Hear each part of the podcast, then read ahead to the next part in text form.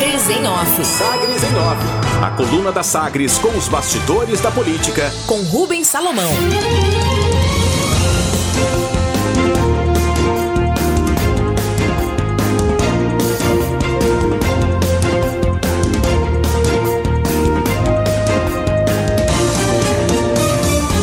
governo estadual não fecha maioria confortável para o reinício dos trabalhos na Assembleia Legislativa.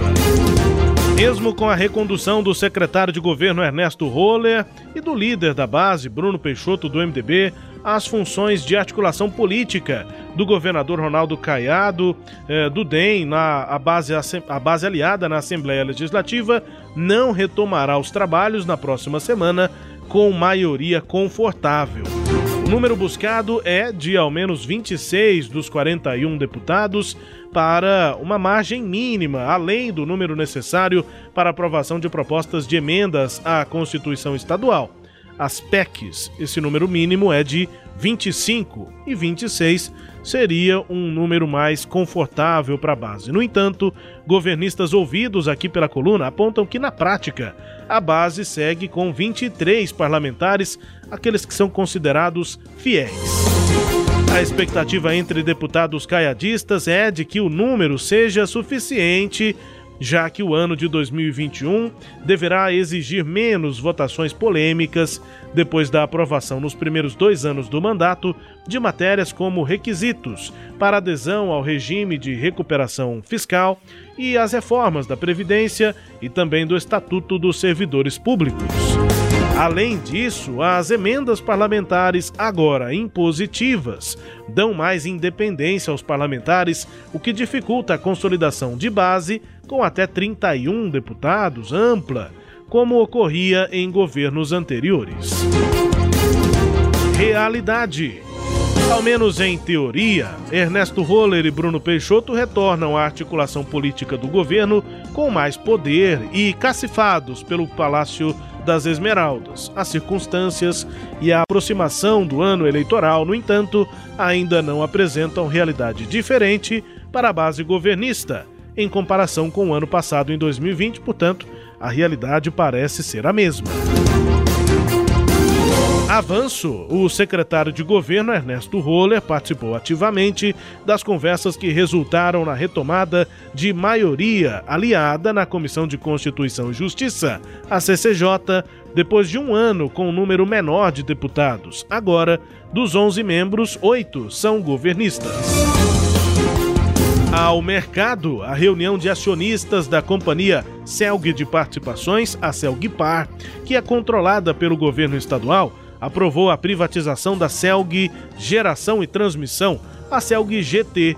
A empresa é avaliada em 1 bilhão e 500 milhões de reais e a venda vai se dar por meio de leilão especial na Bolsa de Valores, a B3, antiga Bovespa, em São Paulo. Esse leilão deve ocorrer ainda no primeiro semestre.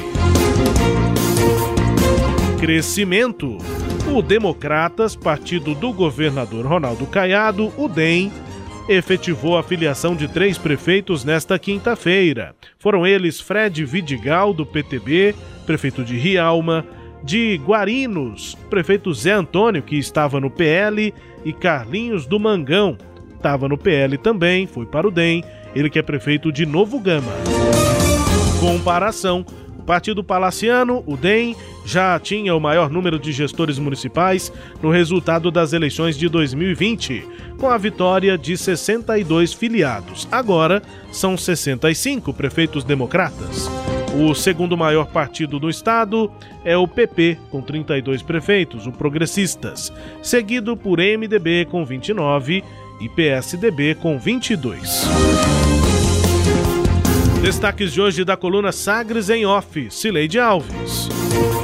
Rubens, é, há, no governo, na base do governo e nos articuladores dessa base, é, uma, uma certa tranquilidade em relação a essa pequena, esse pequeno número de parlamentares é, que formando aí o, o, a base do governo, porque eles acreditam que, pelo menos por enquanto, o governo não terá necessidade de apresentar as, as propostas de emenda constitucional né, para serem apreciadas pela Assembleia. A, a, aprovação de emendas exige 25 deputados. Os, o, a votação de lei complementar, que também pede um quórum um pouco maior, é 50% mais um. Né? Então dá com 21 parlamentares. E projeto de lei simples, né, projetos de leis ordinárias, é 50 mais um dos presentes. Então, em função disso, o governo acha que com esses 23 deputados que estão na base, será possível sustentar as votações é, que, de interesse do governo. Claro, se não vier uma emenda constitucional, aí sim precisaria de uma negociação. É, o, o ano de essa, essa base reduzida, ela aconteceu no ano passado, né, ano em que não coincidentemente não houve um articulador é, é, do Palácio das Esmeraldas lá na Assembleia Legislativa. Eu acho que é bom a gente resgatar esse processo. Em 2019, é, o, o, o, secretário de governo Ernesto Roller estava autorizado, tinha poder né, para fazer as negociações em nome do governo e foi o ano que se aprovou muito o projeto polêmico, projetos que exigiam quórum qualificado como, foi, é, como foram né, as emendas é, da Constituição é, para mudança aí de previdência e outras regras de benefícios para servidores públicos. No final do ano, o governo é, expulsou né, praticamente quatro deputados de sua base, que foram deputados que votaram contra as reformas administrativa e também previdenciária, porque foram os deputados é, Humberto Teófilo, é, o deputado. Me ajuda aí, Rubens. O Os que foram expulsos, Eduardo né? Prado, Eduardo Prado, Humberto Teófilo. Saiu também o Vilmontes Cruvinel. Isso. E tem um quarto. Ah, você já tinha citado esses três? Esses Faltou três só esse quarto que eu também não estou lembrando?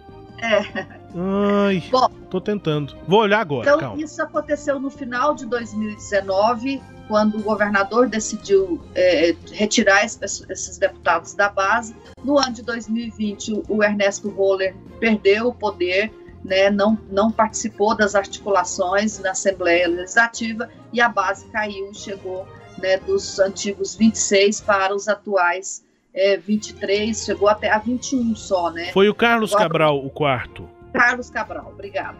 Agora é, o governo autorizou de novo a volta do Ernesto Roller, só que o estrago lá está feito, né? Então, não, não, acho que no caso desses parlamentares expulsos, pelo que eu conversei na Assembleia, há um, um diálogo aberto, né? Pelo menos é, o, o Palácio entende que há porta aberta para fazer diálogo, com Carlos Cabral e com Virmontes Cruvinel e até mesmo com Eduardo do Prado. No caso do Humberto Teófilo, parece que já não há mais retorno. Então, o governo, pelo menos, tem essas portas abertas para negociar com esses três, o que não quer dizer que eles voltarão, mas que são deputados que eventualmente podem é, votar com o governo. Então, o quadro hoje é esse: o governo vai se fiar no fato de, pelo menos por enquanto, não ter nenhuma emenda constitucional à vista para ser votada na Assembleia Legislativa, Rubens. É isso, destaques aqui de hoje, desta sexta-feira, dia 12 de fevereiro, da coluna Sagres em Off, que também é podcast, está no Deezer, no Spotify, no SoundCloud, nos tocadores da Apple e do Google. E também já está lá no sagresonline.com.br.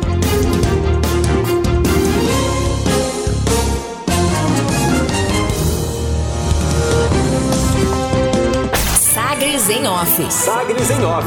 A coluna multimídia. Acompanhe ao longo do dia as atualizações no www.sagresonline.com.br. Sagres em Off.